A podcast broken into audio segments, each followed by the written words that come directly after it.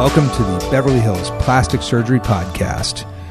This is Dr. Jay Calvert, and I'm coming to you from the corner office in the Roxbury Clinic and Surgery Center with my associate and body lift queen, Dr. Millicent Rovelo. Why, hello. How are you? I am just peachy. In your corner office. Just, I'm loving it. I, I mean, this is like coming together and you know, it's starting to look like something up here. I'm really pumped. For frame of reference, Dr. Jay Calvert has relocated his physical office into the Roxbury Clinic and Surgery Center, which I've always had down the hallway from my office. So it's quite convenient. right. So podcasting has now become easier. Yes.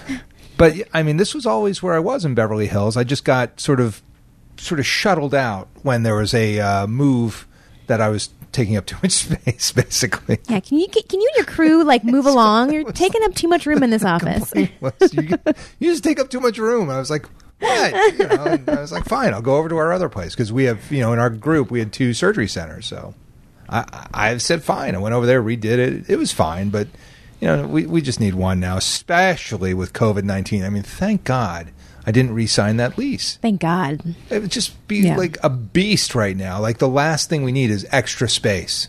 Right. you know, like that's we, like we've kicked everybody out of the office. So like, where's your coordinator? I was like, I don't know. I don't know. I've never been to their house. They're home. They're never coming in again. Here's the phone call. It's Get true. We've down. We don't need the space. We've downsized. We don't need the space for waiting rooms. We don't even need the space for a lot of offices because a lot of people are working remotely. Patients are waiting in their cars. And, and it'll change again at some point. Uh, eventually, I think in yeah. two or three years it will. But right now, I mean, like when I see somebody sitting out in the waiting room, I want to hit the eject button. I mean, they should not sit out there. It's dangerous. well, that we should put into our office. you out of here. well, it'd be dangerous because we're on the tenth floor, so we don't want to eject them too hard. No, there are some patients. But we could we could give them a, a, a handy buzz or something like there that, like go. a little, little, oh yeah yeah a little buzzer yeah yeah yeah or something like, that. like yeah, a junior yeah. one, not like the real cattle buzz. but uh, you know you can't sit here. I, I actually thought of just taking all the seats out. There are three seats in a waiting room that used to have about twenty seats in it, and so now I've just got it down to three. And then when I see people sitting there, it gives me like like convulsions and chest pain. It's not good. It, it, it's you shouldn't be hanging around in a doctor's office. No, get in, get out. Get in, get out, wait in your car, call up when you're ready. That's not what we're here to talk about that is, today. no, today actually. That's my rant, and I'm done. Dr. Jay Calvert's rant of the day. No, but today we are actually talking about breast implants, specifically the device choices available and how they are placed. So this is sort of a more technical conversation. We have a breast implant podcast out there already, which kind of goes to the basics for the patient, you know, what they should expect, what they're looking for, what they should know. This is sort of like, let's talk about the actual implants and let's talk about where we put them. And it's going to be a little bit more of a technical surgery. This is how we do, this is how we think podcast. I mean, there's lots of devices now. There's so many devices. There's multiple companies. They all have a huge range of products. And I think it's important because patients can sometimes get confused and they, well, I, my friend has this and so and so has this and I saw this on Instagram. And so they want to know what you think and how they should be done. Yeah, I mean, I think it's hard to really understand all that information as a patient. So you so you have to hard. you have to kind of count on your surgeon yeah. to guide you. Yeah. And and again, this again comes down to selecting the right surgeon for you and then trusting what they have right. to say and how they want to do it. Right. If you like their look and you like them as a person, not their look, if you like their before and afters and you like them as a person, then at some point you have to relinquish a little bit of control over what they are going to actually do in the surgery. Now, it's one thing to show them a picture of what you like, it's one thing to ask for a certain size. All that is up to you. That is within your realm of control. But when you start dictating to the surgeon what kind of devices they should use and how they should be placed, that's where it gets a little bit tricky. And you may end up getting a surgeon accommodating you and getting a surgery that's not best for you. Guilty. I've oh, listened to oh, my patients. A thousand percent. Me too. I won't do it anymore. and I have regretted it every single time. The pa- what I've come to say, and and I'm, I am rarely rarely not nice to patients, and I rarely don't sugarcoat bad news. But when patients start telling me how to do the operation, I just say, "You are not qualified to tell me that." Right. and, and I and I say I'm sorry, and I'm nice about it. I'm not like a Yeah, yeah. total you know ass, but but at the same time they they take offense to it. I can tell that they've done all their doctor googling and Right. they've learned all the anatomy Right. and they've gotten into the surgical And they have the list of questions they're supposed to ask. and they've got they printed it out from RealSelf or whatever, and they're going to ask all those questions, and they're going to go through it one by one, and and and what I've and and I also do this, which is probably not nice. They say, "Well, how are you going to do my operation?" I said, "Well, it's very simple. First, I'm going to do is I'm going to take a 15 blade, I'm going to make an incision, I'm going to dissect down to the clavipectoral fascia. After going through the clavipectoral fascia, I'm going to dissect down and expose the leading edge of the pectoralis major muscle. Then, with an Alice elevator, I'm going to- and, I, and I tell them exactly how they're going to do it because that's what they want to know. They want to know exactly how you're going to do it, and then they just look at you with a like blank, stare blank. because they don't know what They any know of those those words things are. They have no idea how surgery is done. Yeah. And so asking a surgeon to technically tell you how they're going to do the operation, you might as well say, you know, teach me a new language today. Yeah. And I only have eight minutes to learn it. Right. And you can't learn a new language in eight minutes. You can't. And the majority of plastic surgeries, even not even, but primary breast augmentation, it's not just a primary breast augmentation. There's a lot of thought and planning and knowledge and technique and strategy that goes into any given breast implant surgery. Totally. And to try and condense that into, like you said, eight minutes of training for the patient is kind of impossible. So, yes, it's a collaboration. Please bring me the photos of implants you like. Please tell me what size you want to be. Please tell me what you don't like. Right. And I can work with that. Right. But you also can't say, oh, I found this picture of this patient who has four 75s in, and I want that. It means absolutely nothing because what did she start with? How broad are her shoulders? Like, what kind of degree of skin laxity does she have? It, th- that number literally means absolutely nothing. Right, and the it it's height and weight, and and I I remember when I was doing a, a Doctor Hockey podcast with Kevin Connolly, I gave him a uh, breast implant sizer as a gift. So that he could relax in traffic and you know Yeah, kind of use it as a it. as a stress reliever, and uh, I I gave him a 475, and he looked at it, he goes, "What size breast is this?" I go, "Well, Kevin, it depends on whether you put that in uh, a patient who is five feet tall or a patient who is six foot two Right.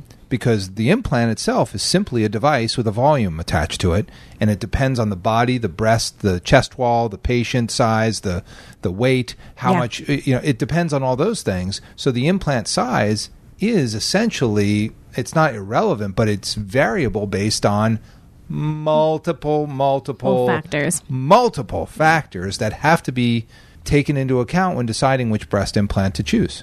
And so let's talk about the implants a little bit. You know, the, so there's three main companies, and we do not need to go into the difference between a lot of them because that's neither here nor there. But there's Mentor, there's Allergan, and there's Sientra, and most surgeons have a preference of which ones they like or which ones they use. True. um, and they may have different reasons for why they like them. But I would say, in general, an implant is sort of an implant. You know, it depends on. Hundred percent. an implant is an implant is an implant. It is. now. I, yeah, there's little variation. There's very little variation.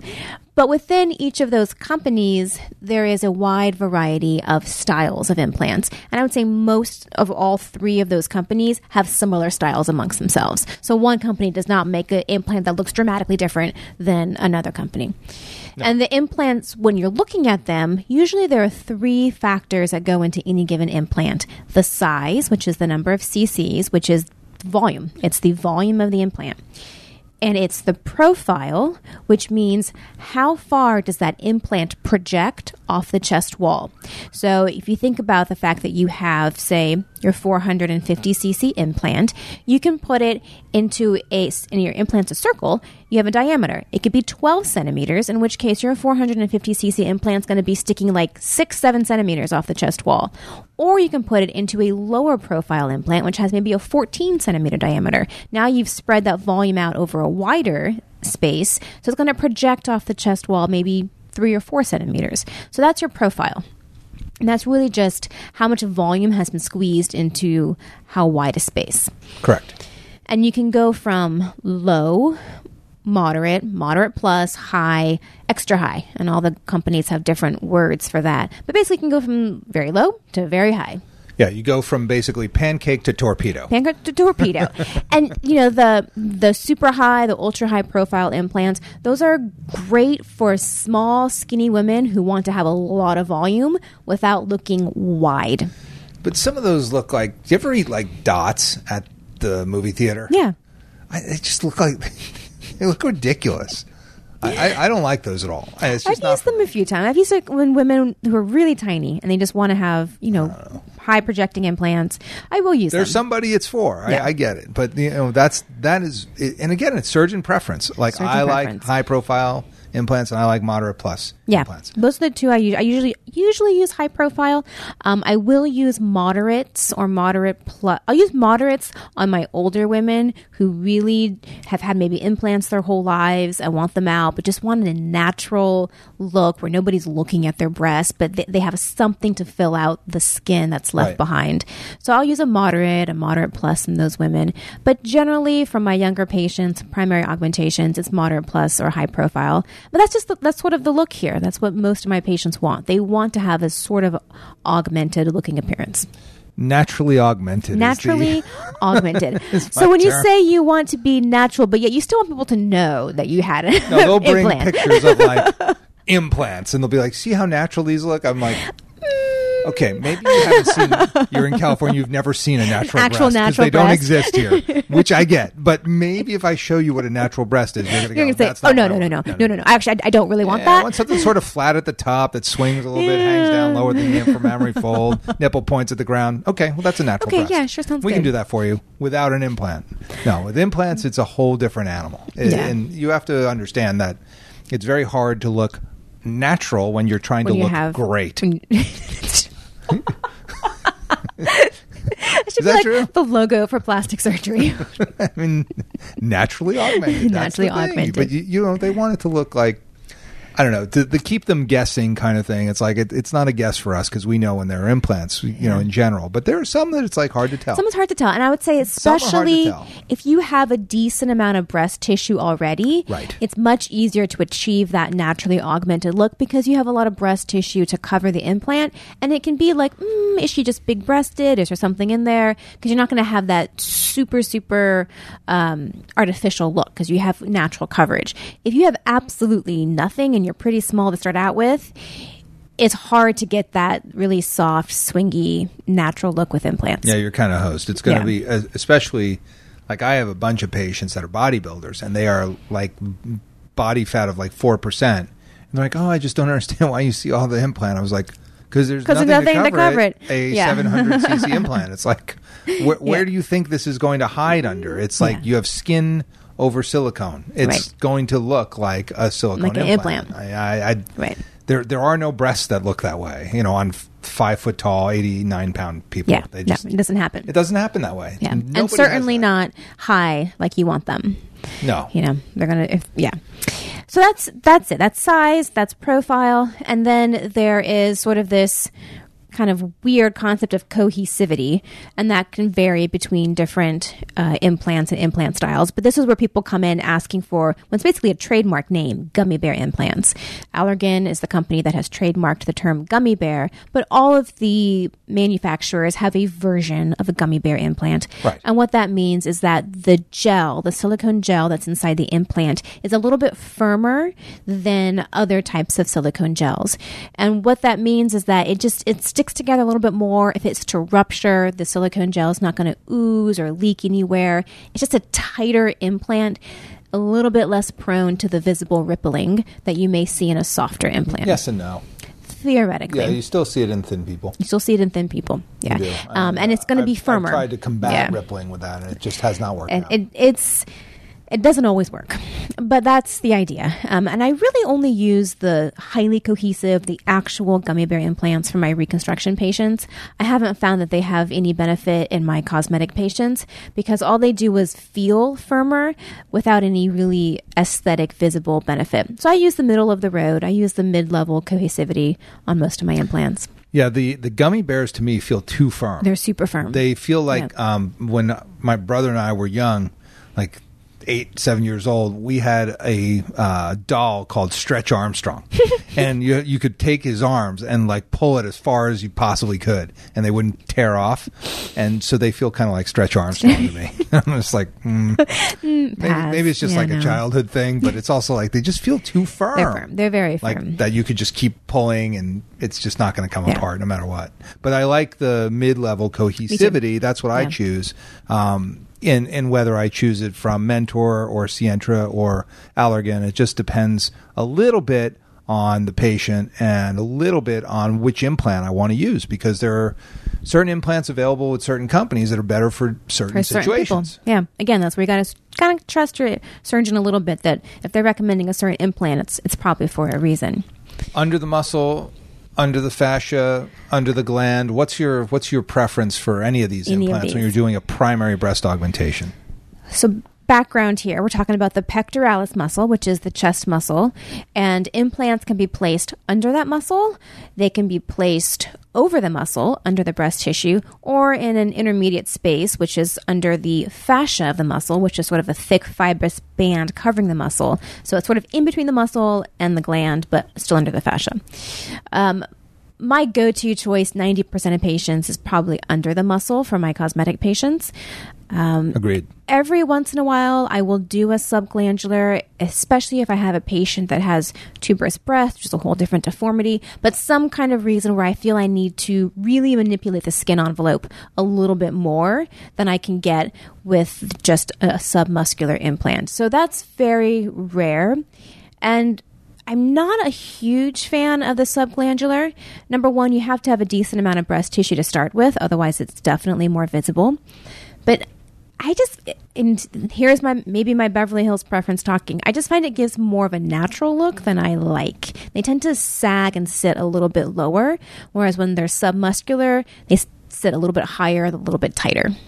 Yeah, I agree. I think the uh, the subglandulars look good at first. Mm, But then they all fall. They, kind of They all like fall. the rock and the sock kind of thing. Yeah, I'm not. I don't. I don't. I just don't. I, it's not my look. I don't like implants that kind of sit low and sag. I do. I do mostly submuscular as well. Once in a while, I'll do a subfascial if they're a, if they're a bodybuilder, Right, right. something like that. Then I don't. If I don't want to, because you know the the downside to the submuscular and people just like don't talk about this is is animation deformity. Oh, it's a thing. It's a it's a real thing, and Yeah. you know we all get it. Who when we do it, and Well, you, I mean, hundred percent of patients get Yeah, it. It's under your muscle. You move your muscle, the implants are going to move, and the question is just how much do you see it, and how much does it bother you? right? Because I mean that's the problem is that you're gonna get that animation issue, and you know uh, it, you can combat it a little bit. I do release that muscle a fair amount. Oh, yeah. there's, there's a lot of stuff I do, but I still I still see it. You know? still see it. You know, if you move your your arms, your chest a certain way, you're going to see the implants move. It,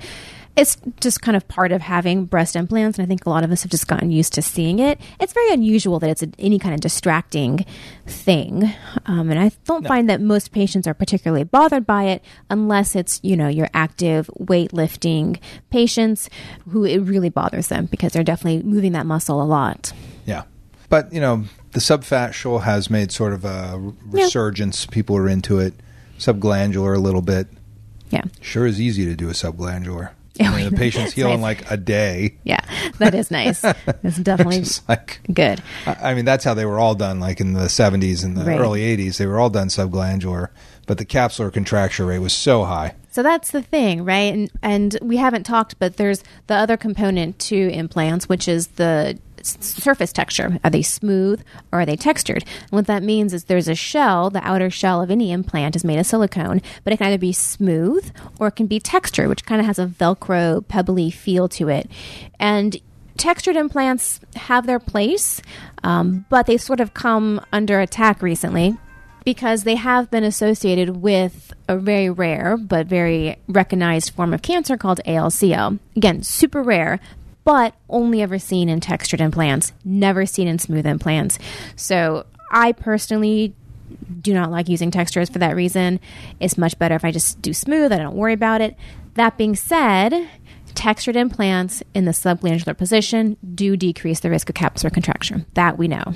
Correct. And I just never got used to using textured. The only time I'd use them was when I go to Dubai because that's all they seem to have there for some reason. But they had But- those other ones that we liked. Oh, the oh, Motiva. the Motivas. Yeah, those And are the nice. Motivas are sweet. the Motivas. Almost got me a pair of Motivas. uh, yeah, you you were you were thinking like let's knock this out while we're here. But the uh, I think the Motivas are really nice, and they are they are. It's a different texturing process. And I really believe that that that cancer issue with the textures is from the texturing process. it is. It's the super aggressive macro texturing. Right. Whereas with Motivas, they're they use nanotechnology to texture them, and it's not a chemical it's process. almost like a smooth, almost almost feels like a smooth. It's like a very velvety feel to it. the the gels are just sweet. Yeah. they're just uh, they're, they got to get them here. Uh, sorry, listeners, we don't have those yet, but they are under in the process of going through FDA approval. They are. I mean, there at are some, some point we'll guys that are them. doing them, but they're. Yeah. You know, they, they have to get through the FDA first, and Yeah. you know we're not going to be able to generally put them in until you're on, in a. Uh, right now, you have to be in a study, but I, I think they probably got a year or two before they Yeah, start yeah, coming in. at least. especially given all the issues with texturing because they are like the word Yeah. textured is there Yeah, and it freaks people out. Maybe they should call it something else. they should call it like uh like rough hewn implants can you do that I was I, I liked kinda my it is. velvet. I liked Velvet. My, Yeah, I liked that's my what- velvet implants. hey is that real velvet how many velvets did you have to kill to make that sweater yeah no that's uh that that is what they are they're velvety Yeah. So I think that's. I mean, those are sort of the main things that your surgeon is looking at when he's talking about your implants. When she's talking about your implants, size. there are she There are surgeons I know, right? How about that? couple They let couple women, here and there They let women into medicine these oh, days. really is that true unbelievable No, there's size, there's profile, there is smooth versus textured, there's implant location.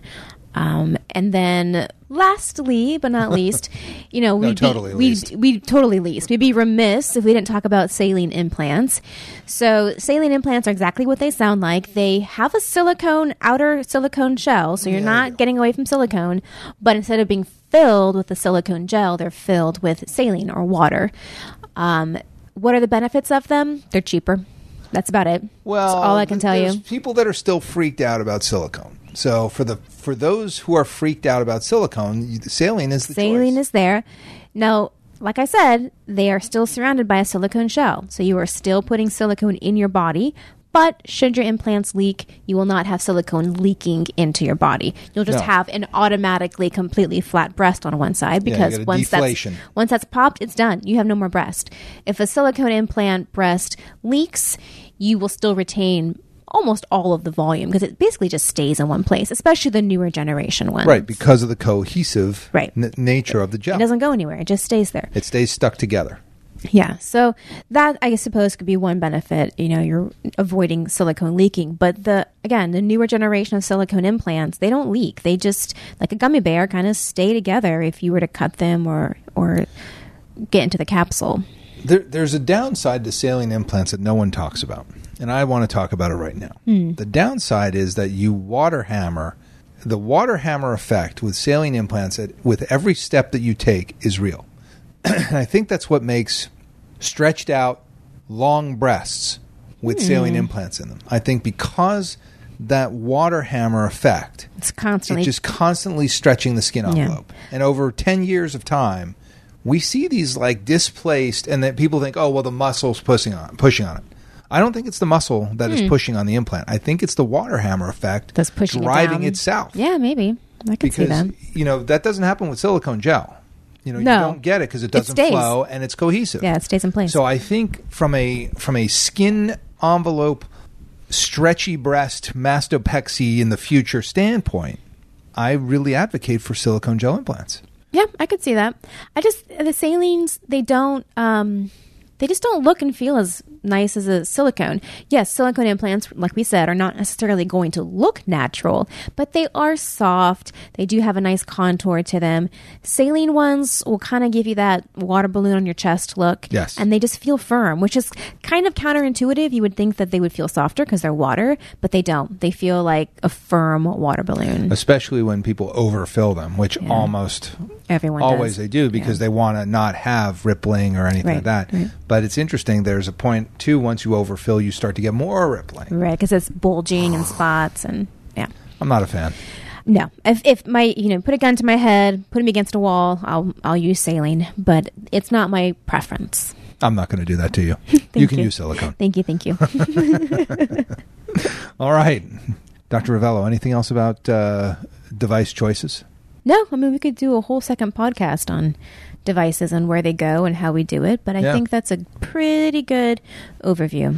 Well, again, if you guys have questions and you want to send us uh, any messages, you can DM us on our Instagram account. That's usually the best spot, which is Beverly Hills Plastic Surgery Pod uh, on Instagram. Um, you can also reach us on our websites, obviously, RoveloPlasticSurgery.com and drcalvert.com.